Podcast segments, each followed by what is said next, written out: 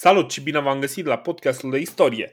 Dacă săptămâna trecută îl lăsasem pe Octavian cumva într-o înțelegere destul de complexă în care uh, își abandona toate puterile iar uh, senatul îi le dădea înapoi, uh, săptămâna asta o să încercăm să ne uităm un pic, uh, poate un pic mai frugal, așa, peste perioada care, uh, care urmează în ceea ce privește uh, Uh, Roma, fără uh, niște conflicte majore, fără. Uh, deși nu știu exact, am putea să le considerăm niște conflicte ceva mai serioase, dar nu pare să mai fie ceva care să pună în pericol siguranța Romei, siguranța uh, Imperiului acum, că deja putem să-l numim Imperiu. Băi, uh, eu o să te Așa. las. Eu o să te las să-l numești principat sau imperiu, cum dorești, dar eu îi voi spune republică în continuare, da? chiar dacă am trecut de anul 27. O să-mi justific logica doar după ce va muri Octavian, da? ca să nu, să nu anticipezi să vă, să vă stric surpriza. Da? Bun, faptul că Octavian moare, asta nu e o surpriză, că toți oamenii despre care vorbim noi acum sunt morți de multă vreme. Că dacă nu ar fi avut peste 2000 de ani. Da. Dar o să vă explic care e logica, da? Înțeleg. Adică Principat, Imperiu, Republică, bănuiesc că ascultătorii noștri știu despre ce e vorba. Exact, exact. Nu e ca și cum vorbim despre ceva surprinzător. Dar oricum, așa cum ai spus uh... și tu, uh, conflicte interne nu mai există, iar conflictele externe sunt așa, periferice, de o amploare moderată și, într-adevăr, locuitorii din Roma se simt în siguranță. Nu se mai simt așa super, uh, se uită cu ochii în patru, bă, ce se întâmplă, mai ia casa unuia foc, mai intră unul cu armata în Roma. E totuși, uh, Roma e un oraș care înflorește încet încet. Exact, exact. Și asta se întâmplă pentru că uh, Octavian procedează foarte inteligent, uh, dar aici cumva uh, mi se pare un pic impropriu să spunem că Octavian face lucrurile astea. Vorbim de fapt de o echipă care, care lucrează pentru a face lucrurile astea și din această echipă nu cunoaștem de fapt decât vreo 2 sau 3 oameni, 3 oameni de fapt, uh, pe care putem să-i urmărim pentru că ei apar scriși în scriptele epocii ca fiind cei mai, uh, cei mai importanți, cei mai de încredere oameni din, uh, din Principat. Și săptămâna asta o să încercăm să ne uităm peste, peste ei și peste ce se întâmplă. Uh, aici, într-adevăr, am un, am o mare problemă, că eu sunt cel care trebuie să organizeze discursul aici și este foarte greu să facem în așa fel încât să nu pierdem uh, concentrarea. Așa că ce o să facem? O să discutăm despre, uh, despre ce face Augustus, dar uh, o să discutăm ce se întâmplă până în 19 înainte de Hristos, după care o să încercăm să prezentăm un pic Uh, personajele care încet încet dispar, pentru că pe măsură ce dispar personajele astea putem să le facem așa o sumă uh, a realizărilor pe care le au. Mi se pare, s-ar putea să funcționeze. Hai să încercăm așa. Uh, tu, tu ai dreptate, adică eu am încercat și data trecută parcă să tratez lucrurile strict cronologic, adică ți-am spus că, nu știu, aș vrea, dar sunt de acord. Adică, pe de altă parte, e, e, nu doar că e foarte complicat, dar e și ineficient. Pentru că în cazul lui da. Octavian, da. adică Octavian, el ce face? El, e atât de mare personalitatea lui, sau mă rog, el influențează decisiv aproape toate aspectele societății romane. Și dacă le-am trata strict cronologic, ar însemna așa, să sărim de la o bătălie la un templu, după aia la o întâlnire cu senatorii, după aia la un apeduct, la niște grâne, la un triumf, adică ne-am, ne-am uh, uh, difuzat atât de tare, am fragmentat atât de mult discursul încât n-ar mai înțelege nimeni mare lucru. Și de aia, cum zici și tu, e bine să coagulăm puțin, uh, puțin discuția. Da, exact, exact. Da, data trecut am discutat de relația lui, de exemplu, cu Senatul și cumva așa în subsidiar mi se pare, adică putem să observăm și uh, încercarea asta lui de a schimba puțin mentalitățile romanilor și o să vedem că asta se traduce mai târziu și, și prin niște legi.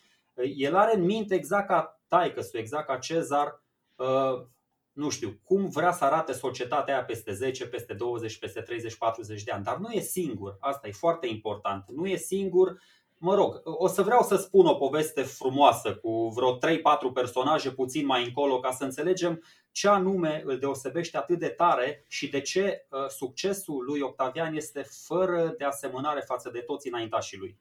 Da.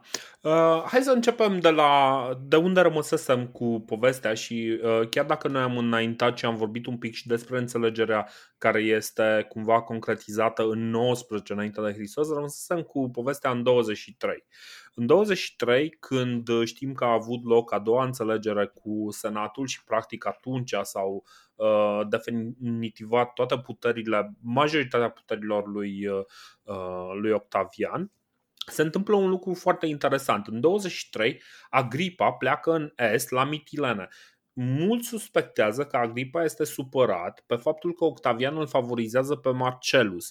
Marcelus, v-am spus, era uh, acel nepot pe care îl tot împingea în, uh, în ochiul public uh, Octavian și tot încerca să, să-i facă imagine și cumva oamenii în momentul în care îl văd pe Agripa, care cumva uh, era moștenitorul de drept, era a doua persoană în stat, toată lumea recunoștea uh, această poziție de prim locotenent al lui, uh, al lui uh, Octavian. Mulți suspectează așadar că Agripa e supărat. Lucrurile sunt un pic mai nuanțate. Dacă te uiți un pic ce se întâmplă ceva mai departe, vezi că, uh, de exemplu, uh, chiar dacă Agripa e plecat, Augustus continuă să activeze în Roma. În 22 are uh, o, mică, o mică problemă legată de fo- o foamete, deci e iarăși uh, o problemă de aprovizionare cu hrana Romei. Și după ce rezolvă acea criză, Augustus merge în est și merge în est ca să negocieze cu partia Uh, recuperarea steagurilor capturate de la Crassus în 53, de la Decidius Saxa în 40 uh, și de la Antonius în, uh, în 36. Eu nu, eu nu văd deloc așa lucrurile. Adică, într-adevăr, sunt două tipuri de istorici. Da, ăștia care spun, mamă, ce s-au certat ăștia și s-au ofticat Agripa pe Marcelus și pe Octavian, care, apropo, Marcelus după câteva luni de ortu popii, dar ca, exact. ca, ca să înțelegem, deci Marcelul săracul și aici, mă rog, o să ajungem până la urmă și la relațiile astea uh, familiare, familiale, uh, vrând nevrând. Uh, deci Marcelus era nepotul lui Octavian, adică fiul surorii sale Octavia. Uh-huh. Da, aia care a fost căsătorită cu Antoniu și mă rog. Și după ce se întoarce el în anul 25, după ce merge în Cantabria, îl însoară pe ăsta cu verișoara sa, adică cu Iulia, care e chiar fica lui Octavian ca să înțelegem un piculeț. Exact. Deci asta se întâmplă. Și după aia o să vedem că nu are dreptate. Tu, de exemplu, Dorine, dacă ai avea uh, Estul, știm că Estul tot timpul a fost foarte periculos, îi ai pe parți acolo, pe cine ai trimite în Est? Nu l-ai trimite pe omul tău de încredere?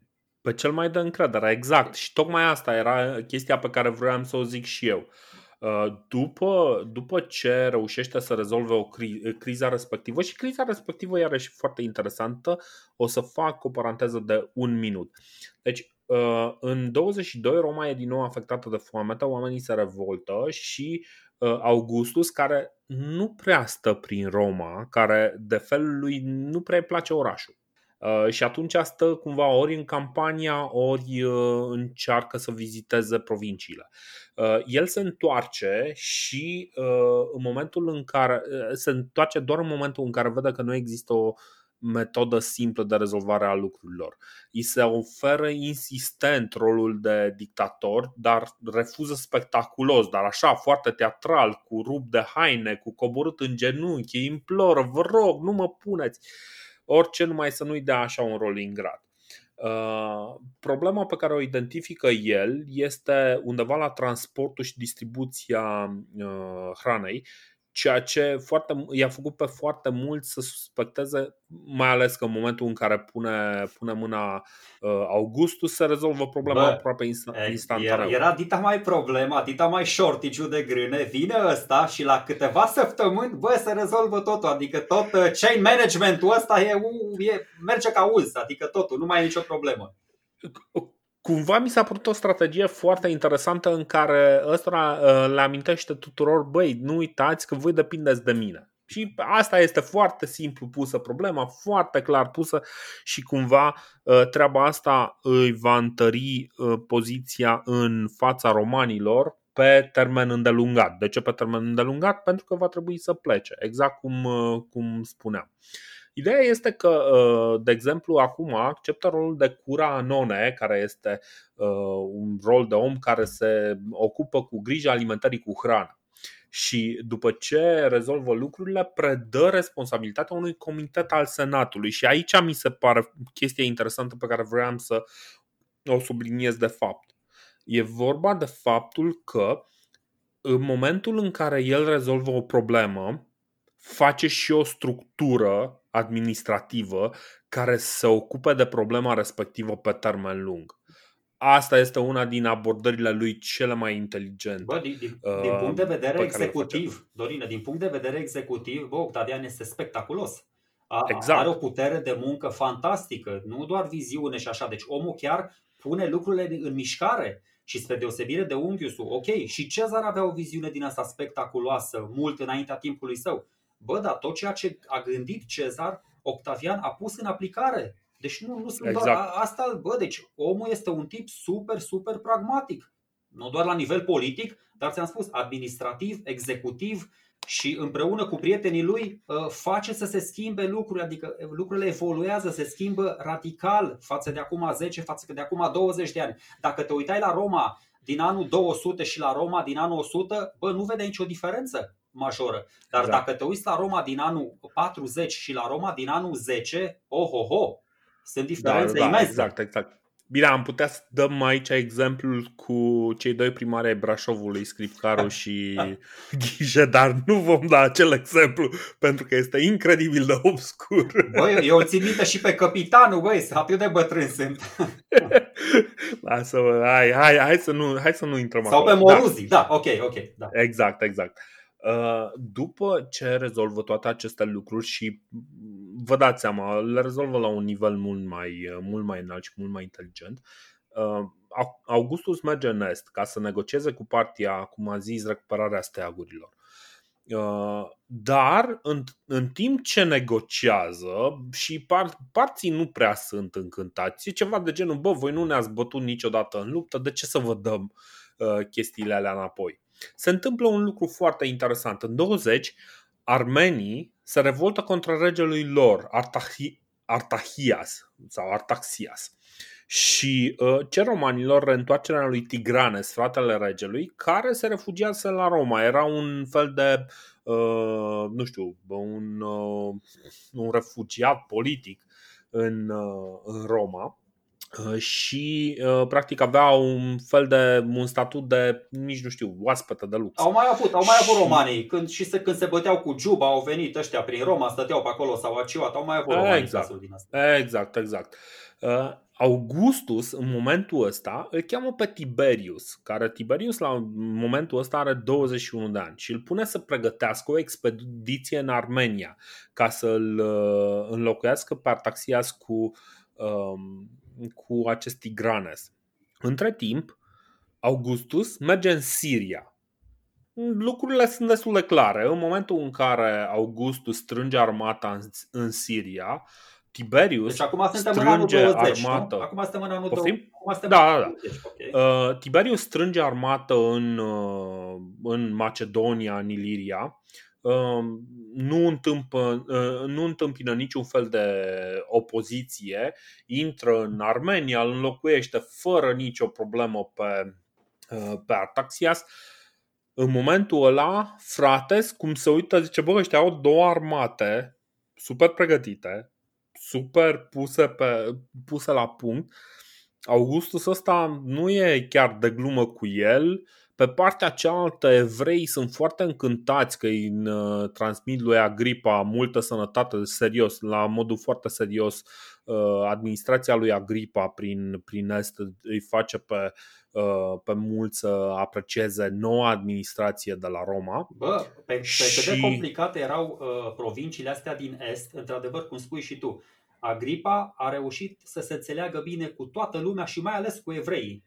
Și evreii, exact. să nu uităm, evreii Uh, le vor face atât de multe probleme romanilor pe viitor, le vor da atât de multă bătaie de cap în perioada, chiar în perioada foarte apropiată, adică pe toate planurile și din foarte multe puncte uh-huh. de vedere, încât e cu atât mai de lăudat. Nu, dar eu încercam să-mi dau seama dacă nu s-au, uh, s-au întâlnit ăștia doi, dar exact când vine Octavian uh, se întoarce Agripa și după aceea se mai întoarce Agripa odată în anul 17, de aia te-am întrebat. De aia.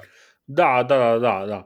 Deci, uh, ca și idee, până la urmă, are loc uh, un succes uh, diplomatic pe care Augustus imediat se grăbește să îl folosească ca și cum ar fi fost un, un succes militar și îl tratează ca și cum ar fi fost un război. Steagurile sunt trimise la Roma, depuse în templul lui uh, Mars Ultor, Marte răzbunătorul. Uh, lui Augustus se votează un triumf, dar în mod inteligent Augustus refuză. Uh, și da, așezarea steagurilor e surprinsă de Ovidiu într-un poem pe care îl scrie, dar despre poeți, despre artă o să vorbim poate un pic mai încolo sau dacă nu în episodul viitor. Vom, vom vedea. Bă, eu stau și mă gândesc un piculeț, uh, m-am uitat un piculeț și la efective, la manpower, la strategie. Cred că dacă s-ar fi luptat așa voinicește, uh, romanii până la urmă ar fi bătut pe parți. Dar uh, nu avea nimeni chef, adică era o, o, o, un conflict din ăsta atât de, de îndelung și de complicat, încât uh, vezi că aici a fost un compromis. Ăștia au încheiat până la urmă uh, un tratat de pace, deși Armenia era mult mai aproape de sfera de influență a parților, parții au zis, bă, decât să mai vină ăștia încă o dată, că așa cum ai intuit și tu, bă, îl, îl vedeau și ăștia, frate, să-l vedea pe Octavian mult mai isteț decât, decât Antonius. Uh-huh. Bă, ăsta s-ar putea să nu-și mai uh, lase uh, mașinăriile de război neprotejate, s-ar putea să nu mai am cu cine să, să îl șantajez și să-l înșel pe partea cealaltă, dar nu, nu găsesc niște trădători.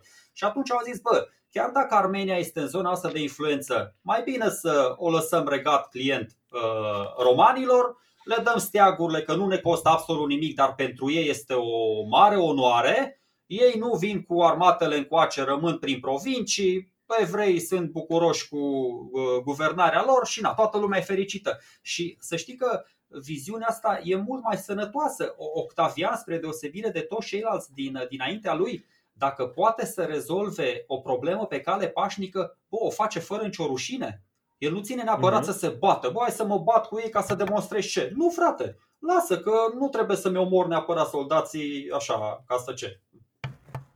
Exact. Deci um, aici se vede, se vede clar abordarea lui, numai că mai este încă un element pe care nu l-ai uh, pomenit tu și cred că este un element important. Cred că Octavian se uită, discută cu parții ca și cum ar fi un popor civilizat. Nu vom avea același uh, gen de abordare cu germanii, de exemplu, sau cu triburile ilirice, sau cu panonii, sau cu uh, toate triburile pe care o să le pomenim în, în cele ce urmează. Corect, corect. Uh, Bun. O, bă, să ce se întâmplă după? și mă gândeam, Dorine, să știi că noi nu avem, adică de aia se și cunosc, de aia avem așa puține tratate de pace în antichitate doar când se confruntau da. uh, uh, regate civilizate. Îl avem pe ăla între Sula și Mitridate, pentru că Mitridate era civilizată. În rest, când s-a luptat cu toți barbarii, n-aveai ce, ce să închei cu Vercingetorix sau cu Treverii sau cu Belgii sau cu Helvet, n-aveai ce. Da? Exact. La fel, când, pe... da, ok, zi. Pe, pentru, că, pentru că ăștia nu erau practic garanții întregului, uh, întregului popor. Ăștia nici nu știau să scrie săracii, ce să, hei, dar cu parți într-adevăr, adică bă, ok, uite, ăsta e tratatul, asta e semnătura mea, asta e semnătura ta și na, ne înțelegem ca gentlemen. Ok. Da, exact, exact, exact. Um, bun, între timp, la Roma, romanii cumva văzând că Augustus nu e prin zonă, încep să fie din ce în ce mai agitați în 22 îl votează, adică vor să-l voteze uh, ca și consul pe, pe Augustus. Augustus refuză. Ăștia decid să aleagă un singur consul. În 20, la fel. Uh, pentru anul 19, iarăși, la fel. Este ales un singur, un singur consul. Și încep lucrurile să Oamenii, evident, uh, cei de rang senatorial sunt un pic nemulțumiți aici, pentru că e ceva de genul, bă, stai un pic, că noi vrem poziția de consul, chiar dacă ăștia nu vor să voteze. Și e clar că este nevoie de ceva, uh, de ceva mai mult și, așa cum v-am zis și în episodul trecut, e nevoie de reîntoarcerea lui, uh, lui Augustus, lui Octavian la Roma, pentru a clarifica această problemă uh, pentru ultima dată. Uh, pentru că Octavian insistă să refuze locul vacant. Între timp, uh, în timp ce se pregătea de fapt să, să vină înspre Roma, avem un prim, adică un al doilea personaj care părăsește, părăsește scena înainte să-l fi prezentat noi. Așa că o să ne întoarcem un pic și o să povestim despre două personaje. Personajul ăsta uh, de care vorbesc acum este, este Publius Vergilius Maro, care este un, uh, un poet, unul din cei mai buni, unul din cel mai uh, Uh, cei mai apreciați din, uh, din această perioadă și uh, până la urmă o să vedem și mai încolo când, când o să vorbim de iluminism și alte chestii de genul ăsta cât de apreciat este și cât de refer, referențiat este. Virgilius, Virgil, practic, îl vizitează în Atena, numai că pe drumul de întoarcere îl prinde o gripă Uh, sau nu știm exact ce, se îmbolnăvește pe undeva la Megara și până la urmă pe drum ajunge să moară la Brundisiu. Și de ce este totuși atât de important acest Virgil? În primul rând, uh, el face parte dintr-un uh, fenomen foarte interesant. Cum spuneam și aici e, e greu să abordăm treaba asta Ceea ce face Octavian e foarte important uh, pentru că el acționează pe mult mai multe căi. Acționează pe partea militară, am văzut cu steagurile, le recuperează, uh, readuce onoarea Romei, uh, este mândru de cumva reprezintă forța militară a Romei, dar nu e suficient, așa cum am văzut și mai încolo. Și el insistă să lucreze la practic la psihicul Uh, romanilor, care sunt din ce în ce mai mulți, pentru că o să vedem, o să facă un uh, recensământ și o să găsească că sunt undeva la 4 milioane și câteva sute de mii uh, de cetățeni, ceea ce este din ce în ce mai dificil să, uh, să controlezi. Mai ales noi, noi avem probleme cu 16-17 milioane și noi avem mijloace de comunicare moderne și o țară mult mai mică. Da, păi uh, Augustus, care are doar în Roma vreo 4 milioane uh, și cine știe câți aserviți.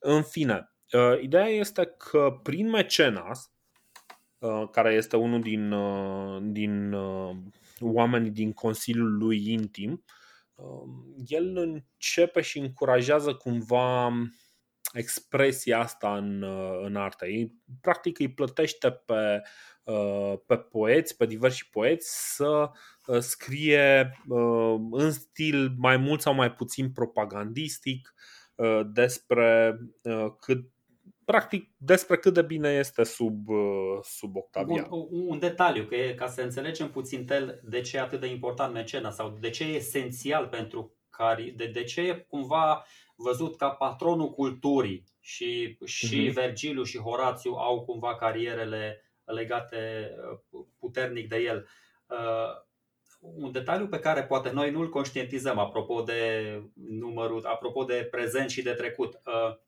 un poet sau un scriitor în, în Roma, uh, pentru a supraviețui, da, pentru a-și putea face un nume, pentru a-și putea scrie opera, avea nevoie, nu știu, ori de o. Să fie clientul cuiva. Ex, nu, da, ok, și asta. Ori, ori avea, vreau să dau exemplu pe Cicero acum, ori avea uh, nevoie de o, de o avere babană, cum avea Cicero, da?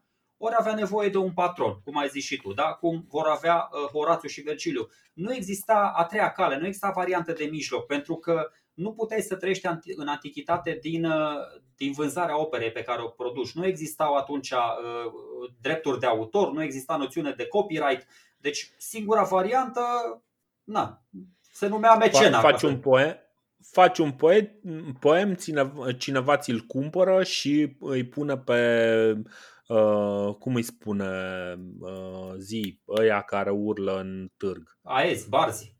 Uh, Menestrel. nu, nu, bă, nu, nu, nu, nu, nu, sunt ăia care anunță diverse chestii. Ah, da, știu, Uh, știu. Mm, Îmi scap acum. Da, da, în da. fine, ăia îi pui pe ăia să-ți recite poemele respective, pentru că făceau și chestii de genul ăsta. Deci fii atent, Uh. că știu ce, dar uite, uite ce face mecena, că mă uitam un piculeț. Uh, Bă, deci le oferă tot felul de cadouri, sume de bani, uh, cu diferite ocazii. Păi, uh, Horațiu primește o proprietate în Sabinum, uh, Vergiliu primește una în Campania, uh, mai primește una în Sicilia, uh, nu știu, amândoi au niște apartamente și la Roma, au niște sclavi. Deci sunt niște sinecuriști adevărați oameni ăștia, adică îi, îi, pregătesc, îi, îi pregătește foarte frumos uh, mecena da? și ei, ei nu, nu le rămâne decât să-și ofere practic serviciile să presteze pentru un scop mai nobil, pentru, pentru Augustus. Adică Exact. Uite, de exemplu, mie îmi place foarte mult parcursul lui uh, Virgil. Virgil, în 42, uh, scrie um, un set de poeme, de fapt niște selecții, ecloguri, le zice. Eclog înseamnă fix selecții. Um, În momentul în care este expropriat și moșia lor, e- lui este dată unor, um, uh, unor veterani. Și el scrie acolo, ah, țara noastră cum a ajuns de lapidată, chinuită, pune de-astea la sentiment. Octavian, foarte inteligent, nu îl cenzurează pe, pe Virgil, deși, deși i-ar fi fost foarte ușor să o facă. Și e foarte ușor și să scape de Virgil, nu e, nu e absolut nicio problemă. În schimb, uh, undeva îl pune pe mecenas, bă, uite, ăsta a scris chestia asta destul de influentă, vezi și tu, ve- vedeți voi ce se întâmplă pe acolo. Și mecenas se împrietenește cu Virgil pe undeva prin 37 înainte de Hristos. Și mecenas face un lucru foarte interesant. Îl îi cere lui Virgil să scrie Georgicele, care Georgicele sunt de fapt un manual despre cum să lucrezi pământul. Bă, Și chestia asta e foarte, intel- foarte inteligentă. E, Uh, este, îți spun eu, Georgicele, că bă, l- l-am citit și am și niște citate. E, e scris Așa. infernal. Am și, o, să cite, o să dau un citat micuț. Îți spun, Georgi, Georgicele nu este un uh, manual despre agricultură, așa am crezut și eu. Este un manual despre cum să pui în antiteză valorile romane super autentice și super glorioase și decadența Orientului. Îți spun eu că l-am citit. Deci, e- Păi bun, și asta, și asta, dar uh, este totuși o poezie didactică pentru că, practic, uh, acolo, în, în titlul Georgicele, uh, înseamnă fix asta, despre, despre lucrarea pământului. Corect, uite, dacă îmi permiți un citat din Georgicele. Sigur. Dar nici ai mezilor codri, bogatele, foarte pământuri, nici mândru gangele și nici de aurul tulpurele Hermus, slava Italiei nouă întreg, și nici Bactra și nici Inzi. N-am mai putut mai departe că e, e o alambicăleară de... O, deci, nu, ascultă-mă puțin, că e, astea sunt foarte întortocheate și Eneida o scrie incredibil de, de, de, de zăpăcit. Uh, Dar uite ce spune, mi-a, mi-a plăcut am un citat, am un citat din, uh, stai că spun acum, din Eugen Cizek. E un istoric și un filolog român din ăsta și are o carte foarte, foarte tare, Istoria literaturii latine, unde, da, Mhm. spune așa, Vergiliu răspundea unor comenzi sociale, întrucât mecena îi sugerează să, al- exact ce zici, eu, să alcătuiască o operă care să sprijine ameliorarea agriculturii italice. Aprovizionarea cu grâne a populației Italiei cunoștea anumite dificultăți, că țărmurile peninsulei și acum e foarte bine ca să o uh, băgăm în context. Erau încă blocate de Sextus, iar Orientul aparținea lui Marc Antonius. Deci, în, în, ca să vedem în ce condiții și cum uh, încerca să rezolve, să targeteze foarte bine mesajele la anumite categorii, la, la, la un, an- un anumit public țintă. Exact. Și până la urmă, mi se pare cumva natural să uh, r- întărească partea asta de patriotism în, uh, în timp ce îi uh, ajută pe oameni să învețe, pentru că printre chestiile alea foarte plictisitoare pe care le-ai enumerat tu acolo, mai sunt și chestii utile, adică sunt și chestii reale despre cum se, uh, cum se, cum se lucrează pământul. Bă, a- apropo de mecena și de cenzură, Uh, să știi că uh, eu l-am identificat dintre istorici și dintre sursele primare Suetonius. Suetonius mi se pare cel mai critic la adresa lui Augustus și uite ce zice, mm-hmm. ce, ce zice Suetonius. Bine, îl face și mic, îl face și cu dinții strâmbi, spune că trebuie să se, uite, să se urce pe niște, pe niște sandale, pe niște platforme de astea, tractoare, cum le numim, ca să pară un tip așa mai... Na. Dar, uh, deci ce zice? Mecena asculta cu bunăvoință și răbdare pe toți care recitau, nu numai poezii și lucrări istorice, dar chiar discursuri și dialoguri. Ca să scrie despre el, adică despre Octavian, nu îngăduia decât scriitorilor celor mai talentați și într-o ținută cu totul serioasă. Recomandă pretorilor ca numele lui să nu fie banalizat în concursuri literare. Și din nou aici, foarte important, uh, apropo de cenzură și cum poate fi ea interpretată, că ea poate fi interpretată într-un mod foarte nobil. Uh, sunt unii istorici care spun că ce face Octavian și Mecena, adică miza lor nu este una strict propagandistică și pot să fiu de acord cu chestia asta, dar uh-huh. prin, prin cenzura asta ei încearcă de fapt și că încearcă să creeze o literatură atât de valoroasă, deci ascultă, care e motivația? Deci uh, să, să creeze o, o literatură atât de valoroasă încât să, re, să rivalizeze cu cea a grecilor. Și astfel, uh, mhm. literatura latină și cea grecească să reprezinte cei doi piloni ai civilizației antice pe care se va, mă rog, se va sprijini după aia și umanismul și iluminismul și toată cultura noastră creștină-europeană. Dar îți spun, uh, o, o, o, și da, zi. dacă este gândești, a reușit. Băi, a reușit, dar tot cenzură e, Dorine. Sigur că e cenzură, dar e cenzură, dar a reușit cu ceea ce și-a propus acolo. O să vezi, o să discutăm când ajungem la Lex Iulia și așa. Nu e nicio diferență între ce face Octavian și ce face Hitler. Doar că Octavian are un, uh, cum se numește asta, un personal branding mult mai bun și a și câștigat războiul, ca să zic așa. Uh, da, e, e un pic mai complicat. O să ajungem și, și acolo la un moment dat. Poate că, uh, poate că nu acum, dar o să, o să ajung. Băi, Mecena, dacă două, trei cuvinte despre Așa. Mecena, care este un tip foarte, sau nu știu, vorbim despre Neida, despre Mecena, că eu voiam să mai spun câte ceva și dacă uh, tot suntem la, la, la Vergiliu. Sau cum? Hai că o să vorbim despre Mecena când moare Mecena, că e mai, e mai simplu. Bine, bine, în regulă, în regulă. Așa. Uh, în, fi, în fine, uh, Virgil, uh, George Cele nu știu cât de mare succes, însă uh, e clar că uh, publicul țintă, printre publicul țintă este și Octavian, Virgil și Mecenas. Îi citesc pe rând lui uh, Octavian Georgicele la întoarcerea de la Actiu pe, pe vas. Deci stau cu rândul și mai, mai stai, mai precită aici câteva strofe după care fac schimb și tot așa. Bun, atunci până la moartea lui Mecena... Uh, Virgil? Virgil, zi, uh, Virgil, zi, zi, zi. Așa, zi. scuze, doar uh, că ai spus, bun, cronologic, doar, doar să mai spun niște lucruri pe care le-a făcut Mecena ca să înțeleagă lumea de ce e atât de important. Și vă mm-hmm. spun, fără, fără tipul ăsta uh, lui, lui Octavian ar fi fost foarte greu să răzbată așa cum a răzbăt, răzbătut. Deci el după, după Filipi și ne oprim, adică nu mergem până la moartea lui, de aia zic, rămânem aici, respectăm da. cronologia. După Filipi, el are o contribuție decisivă la politica asta de dezbinare între, între Marcus Antonius și Sextus Pompeius. Țin minte, țin minte că întrebam eu atunci, bă, dar de ce nu s-au aliat ăștia doi? Ei bine, acum tocmai am aflat răspunsul din, din cauza uh, lui Mecena și din cauza strâmbelor pe care le băga asta în stânga și în dreapta. Ține minte, ține minte că în anul 40 el e cel care, sau poate nu mai ține minte că nu am vorbit așa tare de chestia asta, dar el e cel care aranjează logodna lui Octavian cu, cu Scribonia, prima căsătorie a lui, a lui Octavian.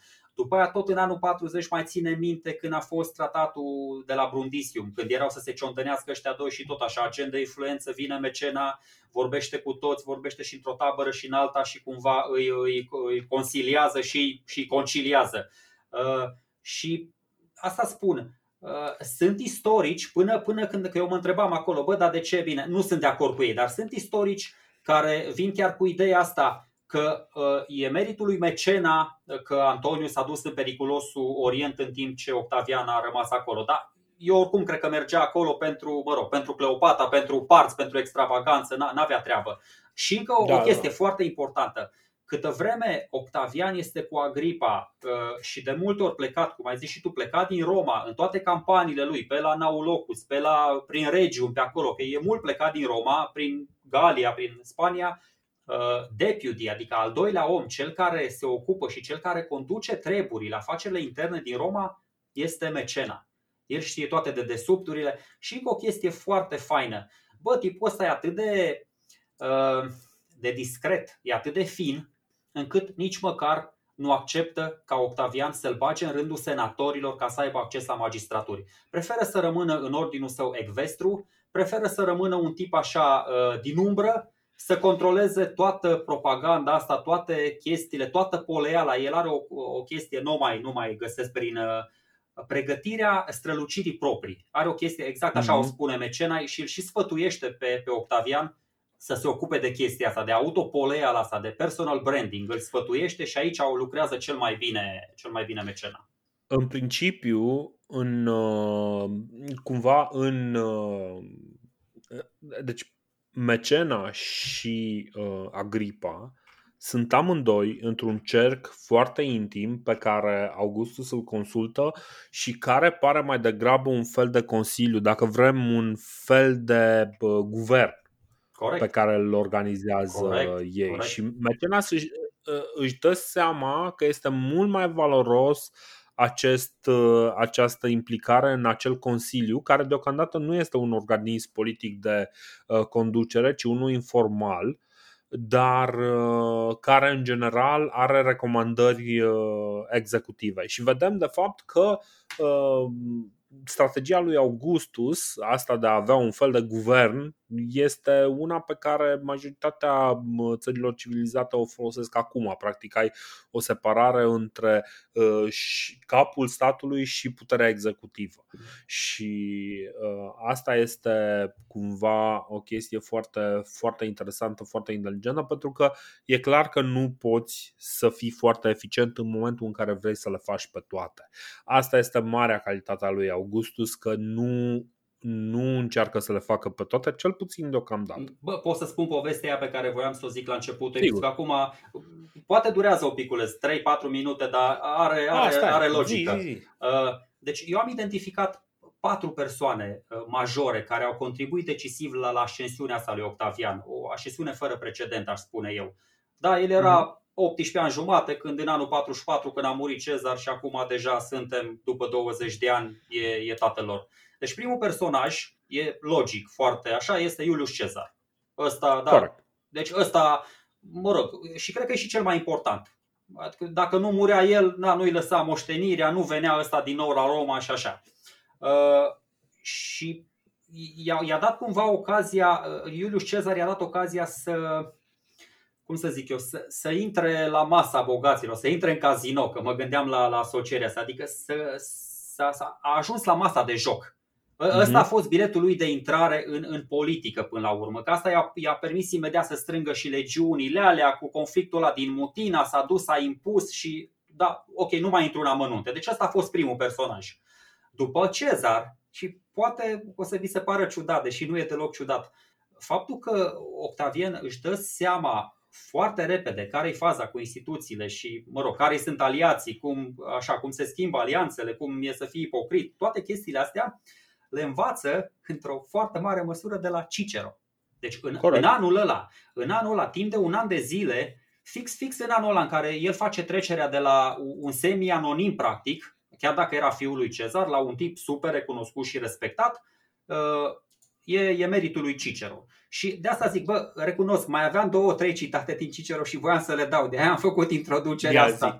Deci, nu serios, aici vine Cicero în Filipicele Bă, și zici că vorbește, deci cum vorbește despre Octavian, zice că vorbește despre The Chosen One. Deci fii atent cum îl prezintă, bine, el prezintă în contradicție cu Antonius, dar fii atent ce zice.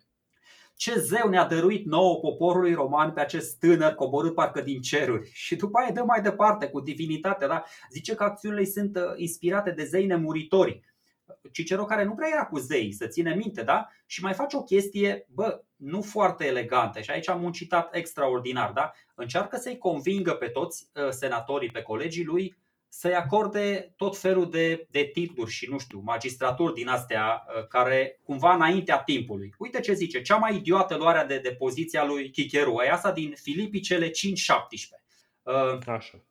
Vă întreb de ce nu ne-ar conveni ca el, adică Octavian, să capete cât mai degrabă onoruri supreme. că cei care au făcut legea, care cere o vârstă mai mare pentru consulat, se temeau de îndrăzneala nesăbuită a tinereții. Octavian a dovedit însă chiar de la început că de la un caracter superior și o virtute neobișnuită nu e nevoie să se aștepte înaintarea în vârstă. Însuși mărețul Alexandru Macedon n-a murit oare tânăr la 33 de ani vârstă care după legile noastre e cu aproape 10 ani mai mică decât cea la care poți deveni consul și nu săvârșise încă de la începutul vieții fapte strălucite? Dacă n-am avea decât această pildă și tot ne-am putea da seama că mai grabnic este cursul virtuții decât cel al vârstei. Deci ce cursul somo? Bă, deci fii atent cât de pervers e Cicero. De, bă, deci dacă, dacă te, uite, eu m-am lăsat sedus un piculece, așa forma discursului, imediat, imediat te, dacă nu ești atent, dar el, uh, el face o greșeală fatală, adică el compară mere cu pere. Uh, uh, forme de guvernământ diferite. Pe Alexandru nu l-a ales nimeni rege sau împărat. El putea să ajungă și la 20-30 de ani.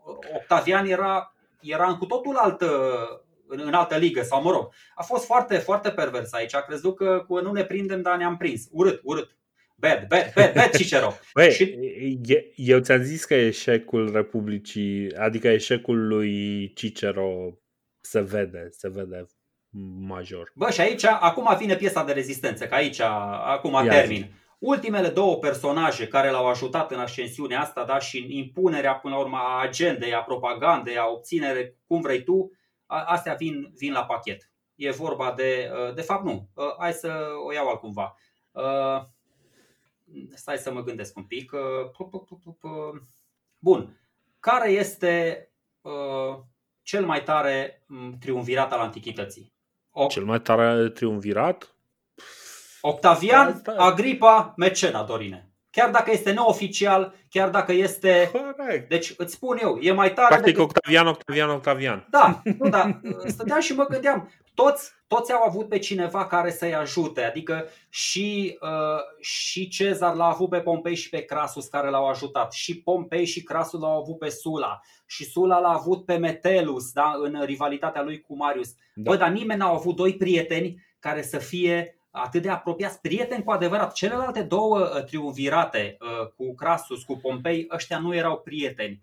Uh, din nou, Marcus Antonius cu Octavian și cu Lepidus nu erau prieteni. Diferența esențială e că ăștia trei, bă, chiar erau prieteni. Chiar au fost împreună, uh-huh. chiar dacă se mai ciondăneau un piculeț. Dar îți spun, și uh, atât de fain și-au împărțit uh, uh, cumva, deci Agripa era pe partea militară extraordinar. Uh, Octavian era pe partea politică extraordinar, uh, Mecena era pe partea cultural-artistic extraordinar. Dar ceea ce da. aveau ăștia în comun, bă, era executivul. Deci tot puneau în, uh, puneau în funcțiune, făceau să se întâmple lucruri. Fiecare pe partea lui nu dădea doar din, din, din gură, ci și executa chestiile. Și de aia spun mm-hmm. împreună, deci, bă, ăștia trei prieteni împreună au făcut cât au făcut toate celelalte triumvirate. De aia a și durat mai mult timp și de aia s-a și văzut pe mult mai mult timp, multe sute și mii de ani în continuare. Bun. Uh, da, corect. Uh, aici, aici mi, se pare, mi se pare foarte just uh, ce spui tu. Hai să mai spunem despre, despre Virgil, doar faptul că în momentul în care îl vizitează pe Augustus în Atena, în 19, el deja lucra de 11 ani la Eneida, care era aproape terminată. Uh, Eneida este călătoria lui Eneas de la Troia la Roma și cumva Eneas ar fi întemeietorul uh, de, de fapt și de drept al Romei și este o lucrare pe care o tot împânează cu tot felul de flash forward, ca să spunem așa, adică vede cumva măreția Romei care va să vină. Știi, e ceva de genul ăsta. Eneida, uh, Eneida este practic uh, gândită să fie ca o continuare a uh, Odisei, uh, a, mă rog, a Iliadei și să fie cam la același nivel cu Odiseea, diferența fiind că Beneas, în loc să treacă prin uh, aventurile lui Ulise, uh, trece, trece prin niște, niște, nici nu știu, un fel de amintiri despre viitor uh, Uh, din punctul lui de vedere despre viitorul Romei, viitorul glorios. Și uh, Eneas, de exemplu, într-unul din, uh, din locuri, la un moment dat, în momentul în care intră în lumea de, de jos, lumea de sub pământ, ajunge să vadă, de exemplu, funeraliile lui Marcelus și mă voi folosi de acest moment pentru a readuce aminte de Marcelus, al doilea personaj pe care vreau să-l tratez aici și cred că este un moment bun să cotim un pic și să ne uităm uh, și la alte lucruri. Spune ce, ce vrei să zici. Bă, uh, mi-ar plăcea, dar nu cred că e momentul. Poate cândva uh, e interesant de tratat 5 6-10 minute Eneida, dar poate data viitoare, că e foarte azliu. Eu, eu o văd altcumva. Deci știu că sună urât, dar bă, pe mine, eu sunt puțin supărat pe romani. Uh, le-am urât Panteonul pentru că mm-hmm. l-au plagiat unul la unul. Deci pur și simplu ei l-au numit și că sincretist religios. Le-au furat grecilor Panteonul și l-au băgat la ei în, uh, în curte. Și după aia la fel. Și Vergiliu, bă, ok, și Vergiliu, hai să, hai să spunem că s-a inspirat din Iliada și din Odiseea lui Homer, ca să nu spunem că a plagiat și el unul la unul. Adică a luat uh, Eneas, dacă vă mai aduceți aminte, E copilașul ăla căruia îi dă Orlando Bloom sabia și zice du-te și întemeiază o nouă cetate și după aia se duce și trage cu arcul un Brad Pitt și sunt gagicile toate foarte triste. Nu toate, nu, nu toată lumea s-a uitat la film. Ok, a, a, e, cred, că, bă, cred că cei care ascultă podcastul de istorie s-au uitat la filme istorice. E un film bunicel istoric. Exceptând, ce, ăla nu e istoric, ăla e de Brad Pitt. Da, Așa, asta zi. spun, atâtea, uh, cum să spun, uh, uh, bă, e foarte, Dorine, nici, n-am, n-am cum să interpretez Eneida decât în notă propagandistică. Că acum, acum aproape că îți dau ție dreptate de ce mă criticai pe mine cu Burebista și că putea fi făcut un film mai bun și a fost făcut un film prost. Ba așa zic și eu. Și Eneida, totuși putea, uh, un singur lucru a făcut Virgil onorabil. După ce a citit, bine, murise, noroc că murise și a citit uh, Octavian Eneida, și s-a supărat și că, că pe erou principal nu-l chema Augustus, adică ca pe el, ci că îl chema și că, bă, da, de ce îl chema Eneas? Și ăsta săracul a încercat să-i spună că, da, bă, stai un pic, știi, așa noi suntem mai artiști, mai folosim niște metafori, niște alegorii, nu îi spunem chiar cu numele. Dar vezi că sunt atâtea referințe la tine acolo, la nou fondator, la Romei, și la șapte scuturi, și la șapte coline, și la Venus, și la Afrodita, și la Uh, Jupiter și la Cezar și la Octavian, încât uh, mai că, da, dacă îți scriam și numele acolo, ce naiba, îmi tăiam o mână, nu mai, nu mai eram artist. De asta, da. de asta, da. Virgil e destul de supărat pe textul pe care l-a scris și în momentul în care moare, dă pe libă de moarte ca executorii lui literar să ardă poemul. Uh, Augustus oprește Uh, chestia asta și zice nu, nu, nu, îl publicați cu cât mai puține schimbări posibile. Uh, practic, cumva. Uh, știi cum e? E, e o chestie de aia, e, e un moment de la, bă, prea s-a îmbolnăvit la fix după ce a vorbit despre Beneida cu, cu Octavian, care nici nu era neapărat foarte mulțumit de, de ce s-a întâmplat. Bă, să știi, no, că, știi Exact ca în Rusia lui Putin. Gripa. Exact ca în Rusia lui Putin, Dorine. Uh, bă, în, în Principatul lui Octavian oamenii se îmbolnăvesc și mor brusc. Să știi că noi am vorbit exact. episodul trecut și de afacerea Marcus Primus. Când apărătorul, uh, da, cu, bă, se îmbolnăvește și moare după aia. Adică un an, uh, nu știu, l-au descoperit ăștia, i-au inventat o conspirație și l-au prins și l-au spânzurat fără nici măcar să-l judece. De ce? De, deși era ăsta, senator, cetățean roman. Exact. Băi, deci, uh, pentru că, uh, așa cum am spus, uh, o să fie imposibil să ne uităm la, uh, la absolut tot ce se întâmplă fără să avem o cunoștință, o, să, uh, o cunoștință despre personajele care sunt în, uh, în imaginea asta, o să vreau să ne întoarcem să vorbim un pic despre celelalte personaje importante din, din narațiune și să nu mai facem cum am făcut până acum, că nu am vorbit despre Octavian decât în momentul în care, hopa, a apărut Octavian. Uh, sau uh, să mai facem astfel de genuflexiuni. Sau la fel am făcut și cu Cezar, nu? Da, că l-am ignorat da, da, până da. în momentul în care a apărut. Da, mă, ne era frică uh, de parcă lumea nu auzise. Da, ziceai de Marcelu, da, da, okay, da. ziceai de Marcelu. Sau... Da, exact. Deci, în momentul ăsta aș vrea să ne uităm un pic la o singură mare problemă. Restul, practic restul acestui episod o să vorbim despre o singură mare problemă. Și, și problema respectivă este problema a cine ia frâiele în momentul în care Augustus moare. Așa cum am văzut în 23, Augustus, destul de bolnăvicios, nu este foarte sigur de situația lui și prima lui uh, atenția lui se, se întoarce către uh, primul locotenent, Agripa, nu? Uh, dar de ce se întoarce către Agripa? Se întoarce către Agripa pentru că Marcelus, care era de fapt în mintea lui Augustus primul, uh, primul uh, nu știu cum să zic, primul om pe care l-ar fi vrut uh, acolo, este un pic prea tânăr. Hai să vorbim un pic despre cine este acest Marcelus. Marcelus este nepotul lui Augustus și este cea mai uh, apropiată ruda lui bărbat, cel mai apropiat, uh, practic, ca sânge. E educat uh, de vorul lui Tiberius și căl- uh, călătorește cu el în Spania, unde servește sub Augustus în uh, războiul cantabrian, despre care o să mai vorbim. O să vorbim un pic despre Cantabria și în momentul în care vorbim de Agripa. În 25 înainte de Hristos se întoarce în Roma, se căsătorește cu verișoara lui Iulia, care este fica lui Octavian. Acum, să nu vi se pară un pic ciudat, dar romanii sunt cumva cunoscuți pentru, uh, pentru faptul că mm, fac astfel de căsătorii care uneori nouă ni se par un pic uh, incestuoase. Un pic incestuoase, da. Deci uh, verișori la ei nu este o problemă. Și la cum evoluează lucrurile, o să vedem că mm, lucrurile se complică, mai ales în jurul Iuliei. Marcelus și Agripa mm, devin în momentul ăsta potențial moștenitor, cumva cu un avantaj către Marcelus, care o are ca și soție pe, uh, pe Iulia.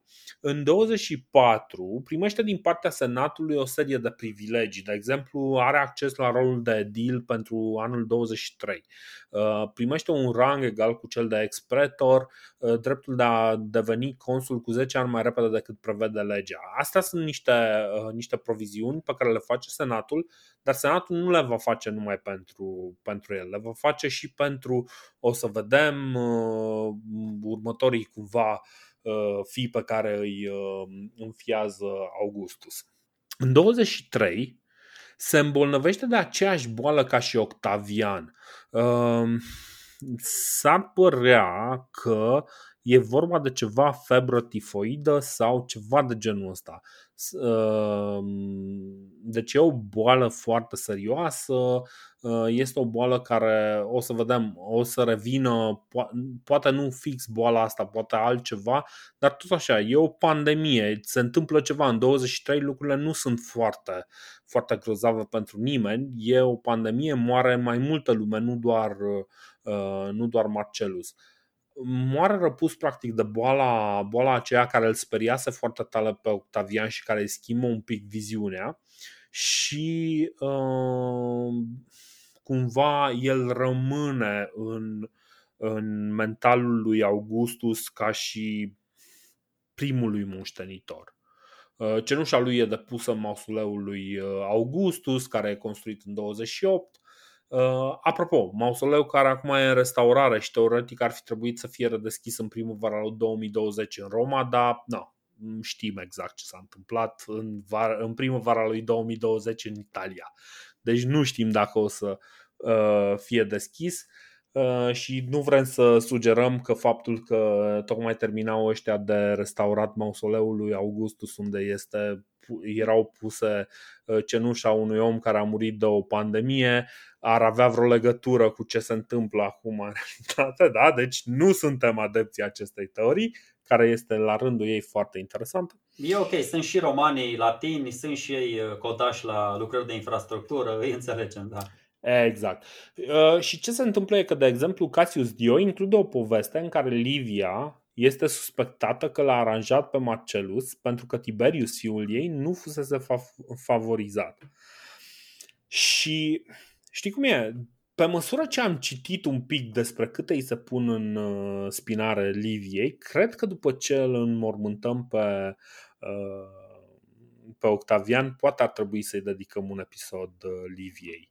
Sau cine știe, facem noi un episod la un moment dat. Bă, știi că vorbeam eu de, de mm, misoginismul ăsta, pe lângă xenofobia și pe lângă uh, superstiozitatea exagerată din societatea romană.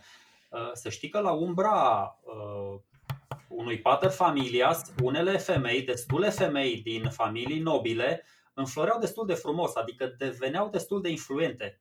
Chiar dacă aparent nu aveau nicio putere, pentru că nicio mhm. femeie din Republică sau din Imperiu mai târziu nu a ajuns să ocupe vreo magistratură sau o funcție oficială, spre deosebire, spre deosebire de multe femei din Est și spre deosebire chiar din state barbare. O să vedem, sunt și uh-huh. regine războinice în Roma, deci rom- romanii erau cei mai misogini dintre toți. Dar da. uh, apropo de ce zici tu și de, de Octavian, bă, Octavian, uh, vezi tu, spre deosebire de, de Cezar, el își dă seama că e muritor, mă. E muritor, uh, vede că e un tip bolnăvicios și atunci uh-huh. gândește, uite, că mă, mă gândeam, bă, dar stai, de unde s-au inspirat, mă, voievozii noștri? De unde s-a inspirat uh, Ștefan cel Mare cu asociere la domnie? Ce face Octavian, exact asta se numește, asociere la domnie. Adică vrea uh-huh. să ia pe cineva din cercul lui de apropiați, să îl pregătească, să fie lângă el și atunci când el o să dea ortupopii, deci Octavian nu vrea ca cineva să conducă Republica sau, mă rog, noul stat, cum să o numi el. Vrea pe cineva care să conducă bine noul stat, nu oricine. Deci exact. nu vrea să pună pe cineva acolo, bă, nu mă interesează să-mi impun punctul de vedere. De aia el e foarte Uh, face tot felul de jumbușlucuri, adoptă din alte familii, din o să vedem, face tot felul de, de, de drăcovenii, deci nu mai știi ce se întâmplă, o pune pe fică să se căsătorească cu toți dubioșii. O să da, vedem. Da. Dar o să vedem. Dar toate astea, pentru că el încearcă bă, să, să, să fie cineva așa cum Cezar a avut încredere în el și el a făcut tot ceea ce a stat în putință să nu dezamăgească, bă, așa vrea uh-huh. și el să numească pe cineva și nu știu, istoria să nu și-l aduc aminte ca pe Caligula sau pe Nero, ci să și-l aduc aminte ca pe un împărat bun. Și întâmplător uh, sau neîntâmplător, așa și-l amintește. Uh, Cassius Dio, așadar, uh, introduce această suspiciune că Livia ar fi aranjat moartea lui Marcellus.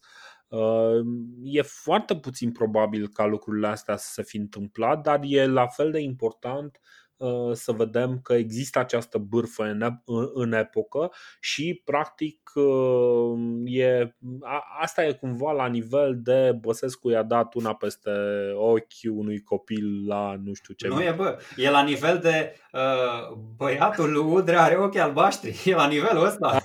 ok, ok, ok, am înțeles. Bun. Uh, acum, de ce este suspectată Livia? Livia este suspectată pentru că din căsătoria anterioară cu Tiberius Claudius Nero uh, au rezultat doi copii, doi băieți uh, pe care uh, în cele din urmă, chiar în momentul în care, adică mă rog, nu chiar în moment, după ce moare Marcelus, îi va adopta și cărora Octavian le este oficial tată vitreg. Uh, cei doi sunt Tiberius și Drusus. Sunt doi, uh, doi frați, Drusus e cel mai mare, parcă, dacă ți mine minte, însă Tiberius este preferatul Liviei. Uh, și, sau cel puțin așa transpiră din, din sursele istorice. Um, Tiberius este cel care se căsătorește cu fica lui Agripa, Vipsania, pe care chiar o iubește. Însă o să vedem un pic mai încolo că uh, Uh, după moartea lui Agripa, lucrurile se schimbă un pic. Păi stai că între. Da? Exact, deci, deci hai să luăm. Ai, tu ai zis de. Uh, deci fica, uh, fica lui Octavian am zis de Iulia, da? Da. Fica, bun. Între săraca Iulia, haideți să vă povestesc puțin cam care este condiția, cât de, cât de vitregită de soartă este condiția unei femei în, în Roma. Deci Iulia asta săraca la 18 ani sau câți ani avea, vine și o pune taică sus să se căsătorească cu Marcelus. Să zicem că se da. îndrăgostește de ăsta, na, ok, foarte frumos. Moare săracul, după aia zice taxul, bă, ia, hai să te căsătorești cu un prieten bun de al meu, nu-l știi tu, dar poetul Gării de Nord, Agripa. Aoleu, să zicem că ăsta avea 60 de ani, cam așa se întâmpla. Ok, după, tu, după ce tu ai turnat vreo doi copii primului soț, te mai căsătorești cu ăsta cu diferență de ani de 30 și 40 de ani. Mai moare și ăsta după ce ți-a mai turnat doi copii, după aia te mai căsătorești cu Tiberius care, nu știu, poate ajungi tu la 39 de ani și ăla ajunge să, să aibă 25. Nu de aia zic, nu, nu mhm. vreau să dau exact datele uh, contextuale, dar uh, asta spun, jumătate din, din perioada fertilă a unei femei, și o să vedem că devine și mai, adică lege, legile o să se năsprească mult mai tare în, în Roma pentru femei, jumătate ești gravidă și un sfert ești lăuză. Deci, uh-huh. condiția femeii în Roma, asta vreau să spun, nu, nu e deloc una de invidiat și nu zic nimic mai mult. Da. Uh, da, corect. După cum ai spus tu, după ce moare Marcelus, uh, întâmplător uh, Agripa se întoarce din, uh, din uh, est și cumva nu este neapărat mâna lui, uh, lui Augustus. E lui Mecena. Nu e neapărat mâna lui, lui Mecena. E mai degrabă mâna lui, uh, lui Mecena care îi sugerează, bă, uite, ar, ți-ar prinde bine să te căsătorești cu Iulia Maior, uh, văduva, Iulia cea mare, văduva lui Marcelus. Uh, care Iulia e și frumoasă și extravagantă și cumva pare, pare o idee foarte bună, mai ales că practic în momentul ăsta Agripa ar fi devenit moștenitorul lui Octavian în mod, uh, în mod natural. Însă uh, Agripa nu petrece foarte mult timp în Roma, iar Iulia va petrece mai mult timp în Roma, mult mai mult timp și va petrece la modul foarte propriu. Uh, foarte propriu, exact. Uh, în 19 uh, înainte de Hristos, Agripa e trimis să uh, oprească o răscoală a cantabrianilor în uh, Hispania. Hispania încă nu fusese cucerită, deși uh, a început cucerirea ei încă de pe vremea când se băteau ăștia cu, uh, cu Hannibal, nu au reușit să o cucerească pe de întregul. Mai există o porțiune în nordul uh, Spaniei unde un trib, cantabrianii, sunt, opun o poziție foarte serioasă. Uh, este un conflict super sângeros. Romanii, de exemplu, nu iau prizonieri deloc în acest uh, conflict, chestie absolut uh, nespecifică, dar asta se întâmplă din mai multe motive. În primul rând, um, cantabrii au o tradiție în care preferă suicidul sclaviei.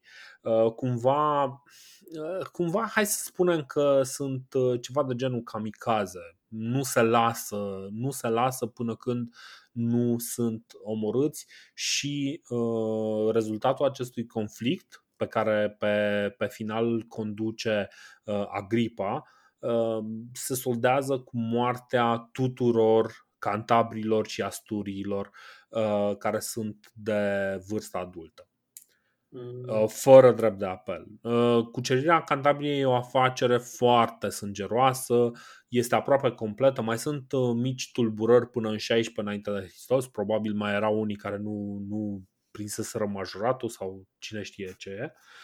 Ce mi se pare mult mai interesant legat de Cantabrii este că romanii adoptă steagul Cantabriei, Cantabrian Labarum, în, în formațiunile legionare. Deci este un steag foarte, foarte interesant. Uh, uh, este un steag roșu cu un fel de cruce făcută la 45 de grade um, care apare în uh, simbolistica legiunilor legiunilor romane și copiază de la ei și tacticile de cavalerie. Uh, Circulus Cantabricus și Cantabricus Impetus. Din păcate nu știm exact, le știm numele, nu știm exact uh, cum arată astea. Mhm. În fine, dacă sunt de cu anul 19, vreau să mă refer la două chestii pe care le face Agripa și care nu sunt deloc sângeroase și sunt foarte pașnice. Așa. Uh, dispune construirea unui apeduct care e destinat alimentării băilor publice din Roma și tot atunci se construiește celebrul apeduct de la Nim, E podul ăla plin mhm. de arcade, super spectaculos, care încă e în picioare și în zilele noastre. Da? Se numește Pont du Gard. Sigur ați auzit de el, dacă vă uitați, dacă mergeți în Franța o să vedeți, e cu arcadele alea, e super celebru pentru că este cel mai mare apeduct roman. E o chestie de, mhm. așa, cu vreo trei rânduri și cu, e o chestie foarte simpatică. Asta vă spuneam. Uh, și Agripa Uh, pe lângă, pe lângă Octavian este un, uh, cum să-l numesc eu, un fel de meșter manole, adică el construiește da. foarte mult, construiește foarte mult și... Uh, E, e un tip uh, foarte important în, uh, în istoria romană și ar fi fost păcat să nu-i uh, pomenim calitățile. De exemplu, în 18 înainte de Hristos, puterile lui Agripa sunt aduse de fapt la același nivel cu cele al lui Augustus. Evident, Augustus întotdeauna avea prioritate, numai că primește și el exact aceleași puteri, puterile unui tribun, e evident că cumva Octavian îl apreciază suficient de mult încât să aibă încredere în el că nu, uh, nu o va lua razna. Așa cum a da. dovedit-o din nou și din nou, refuzând triumfuri în momentul în care Octavian era într-o poziție mai puțin uh, mai puțin solidă, uh, lucrând din greu, făcând tot felul de chestii, inclusiv ce, ce ai spus tu. Dorine, primește, Așa. Nu, nu primește uh, uh, aproape, uh, deci primește exact aceleași puteri, bă, dar exact și identic și la fel. Uh, Imperiul uh-huh. proconsulare ăla, adică și nu doar în provinciile lui Augustus, nu doar în provinciile imperiale, ci și provinciile senatoriale și primește uh-huh. exact uh, cum a primit și Augustus la tribunicea potestas, adică este al 12-lea tribun al plebei parcă. Și devine da. și el sacroasant și dă cu veto în senat. Deci, ok, ok, știu că erau prieteni și Agripa știa, bă, eu sunt numărul 2, nu mă deranjează, tu ești. Într-adevăr, Augustus era numărul 1. Adică, dar erau mm-hmm. shoulder to shoulder. Dacă nu ai fi știut sau dacă te uitai uh, din afară, aveau exact, identic și la fel, aveau aceleași puteri. Exact. Exact. În 17 uh, primește din nou provinciile de est în uh, îngrijire și administrația sub el câștigă simpatia provinciilor, exact cum spuneam, în special a evreilor. Uh, Uh, și mai face un lucru interesant, recâștigă Crimea. Uh, mm, pentru că Peloponesul tip... Chersonian sau cum se numea ăla. Da. Exact, exact, exact. Crimea. Ok, da, da, da. Uh, ultima misiune a lui este în 13, în Panonia, de fapt nordul Iliricului. Panonia nu este câmpia panonică pe care o știm noi acum. Uh, și negociază o soluție cu triburile locale. Tratatul lui însă este ignorat pentru că în 12 înainte de Hristos moare în campania. 12 uh, înainte de Hristos moare în campania, dar nu numai el. Uh, moare în campania, adică nu moare în, ba, în campania, moare și Uh, zi, ah, stai că scapă, cum îl chema pe celălalt triumvir? Lepidus, Pontifex Maximus. Așa, Lepidus. Moare și el tot în 12 înainte de Hristos și aparent uh, este exact aceeași boală. Probabil uh, tot așa o pandemie ca în 23, uh, tot o pandemie, o boală de genul ăsta, moare la 51 de ani. Are un fiu postum, Marcus Vipsanius Agrippa Postumus, și apropo, când mai vedem uh, numele ăsta Postumus în, uh, în, uh, în istorie, să știm, pentru că o să fie la un moment dat important, ăștia sunt copii născuți după moartea tatălui. Da, fii atent că până, până să-l aibă pe ăsta, el mai are, două, mai are doi fii cu, cu Iulia. Ăștia care da. s-au născut în anul 17 și care, apropo de asociere la domnie, ăsta, Augustus, era așa de fericit că i s-au născut după ce a murit Marcelus, da, Tiberius era un pic tras pe linie moartă, Uh, era atât de fericit că i s-au născut doi noi uh, fii na, de sex masculin încât i-a adoptat imediat. Știi? Era ca, exact. cam basmele astea românești în care, nu știu, vine Gheonoia și ia pe pui ăia și îi duce, nu știu, de în pădure sau îi fură și... Iulius și Gaius. Da, exact, exact. Uh, bun. Uh, Augustus petrece o lună în doliu după, după Agripa și uh, are grijă de el, îi, îi plasează cenușa în uh, propriul mausoleu. Uh, chiar dacă Agripa își construise unul deja, da, zice nu, nu, nu, nu, ăsta la mine în mausoleu. Uh, și uh, cumva, uh, odată cu el, Uh, moare primul mare stâlp al uh, domniei, între ghilimele, a lui Octavian, pentru că nu e de fapt o domnie. Um, trebuie să înțelegem uh, totuși că de drept, de jure, Senatul încă funcționează. Eu de asta spun, eu, de încă este o... eu de o numesc Republică în continuare.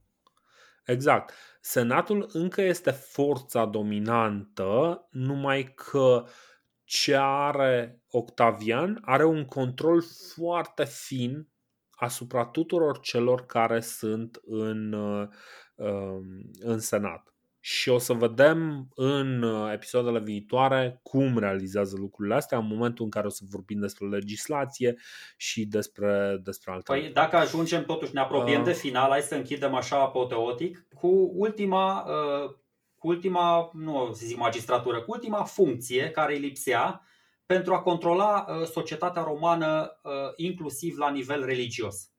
După... Înainte da. vreau să zic niște okay. lucruri despre Agripa. Da. Că mă, acum, dacă tot ne despărțim de el, știi de acord, cum, gata. cum ne place la sfârșitul unui episod să omorâm pe cineva, hai să-l omorâm pe Agripa. Uh, Agripa este, alături de Octavian, unul din cei mai mari și cei mai importanți reconstruitori ai Romei el ajută foarte mult. Via Agripa e numele oricărui drum construit în Galia de către Agripa. Uh, dacă mai țineți minte, el a fost vreme de un an sau doi în Galia Uh, acolo a refăcut complet uh, rețeaua de drumuri. A stabilit unitatea de măsură pentru piciorul roman, a standardizat și este uh, stabilit după, după măsura propriului său picior, care avea 29,6 cm. Un pasus are 5 picioare, 1,48 metri și un stadia, un stadium are stadia sunt mai mulți. Uh, are 625 de pedes, adică 625 de picioare, 185 de metri. Mila romană are 5000 de pași, 1,48 km. Uh, deci, cumva asta este o unitate de măsură care dăinuiește încă într-o formă sau alta în, în zona care nu a adoptat uh, măsurile noului Iulius Cezar, adică Napoleon. Bun, ce se mai întâmplă? A, omul e pasionat cartograf, interesat de geografie. Face o hartă circulară a Imperiului pe care Octavian o sapă în marmură și nu mai știu exact în care monument, dar încă, încă se mai poate vedea um, uh, urma hărții făcute de uh, de Agripa în. Uh, erau, să știi că hăr- erau mai mult mm. decât aproximative, erau destul de haotice hărțile pe vremea aia, încă nu, nu prea respectau nicio, nicio scară. Bă, omul, omul este și el acolo și încearcă să împingă știința un pic mai departe și până la urmă așa se face. Pentru că știința era împinsă până la urmă de oamenii uh, cu o oarecare situație, care mai aveau și alte lucruri de făcut. Așa cum vedem, Agripa a avut foarte multe lucruri de făcut, uh, de la gestionat războaie, de la câștigat războaie pentru, uh, pentru Octavian, de la administrat provincii de la Galia până, până în estul uh, Republicii, care este incredibil de, de instabil l-a făcut o sumedenie de construcții în, uh, în interiorul Romei. Agripa este esențial în, uh, în uh, dezvoltarea ulterioară a Romei. O, e... Doar o chestie interesantă apropo de, de dezvoltarea științelor în perioada asta și de idei, într-adevăr, ca să ai puține idei bune și valoroase care să împingă societatea mai departe, este inevitabil că ai și foarte multe idei proaste. Na. Și eu, un geograf mm-hmm. roman, un tip Mela, da, din uh, Tingentera, din Spania, care crede că uh, zona din imediat apropierea ecuatorului este atât de fierbinte încât oamenii nu pot traversa. Deci ca să ajungi din zona uh, temperată nordică unde trăiam noi, în zona temperată sudică unde ci că trăiau niște oameni total necunoscuți, adică un fel de mhm. extraterestri, nu poți să treci pe la ecuator pentru că e foarte fierbinte. Asta apropo de tot felul de idei din astea năstrușnice din perioada aia. Băi, nu e chiar năstrușnică, într-un fel e logică, pentru că dacă stai un pic să te gândești, omul zice, bă, ce este la sud de noi? La sud de noi este Sahara. Cam cât de caldă este Sahara? Incredibil de caldă. Cât de cald poate să fie mai la sud, mai spre ecuator? Mult mai cald. Da, da, unii romani, crede-mă, s-au dus în regatul Axum, s-au dus până în Etiopia, au, au, au trecut de Sahara. Ar fi trebuit să știe că acolo climatul devine un pic mai ploios, nu mai, mai călduros. Da, mă rog.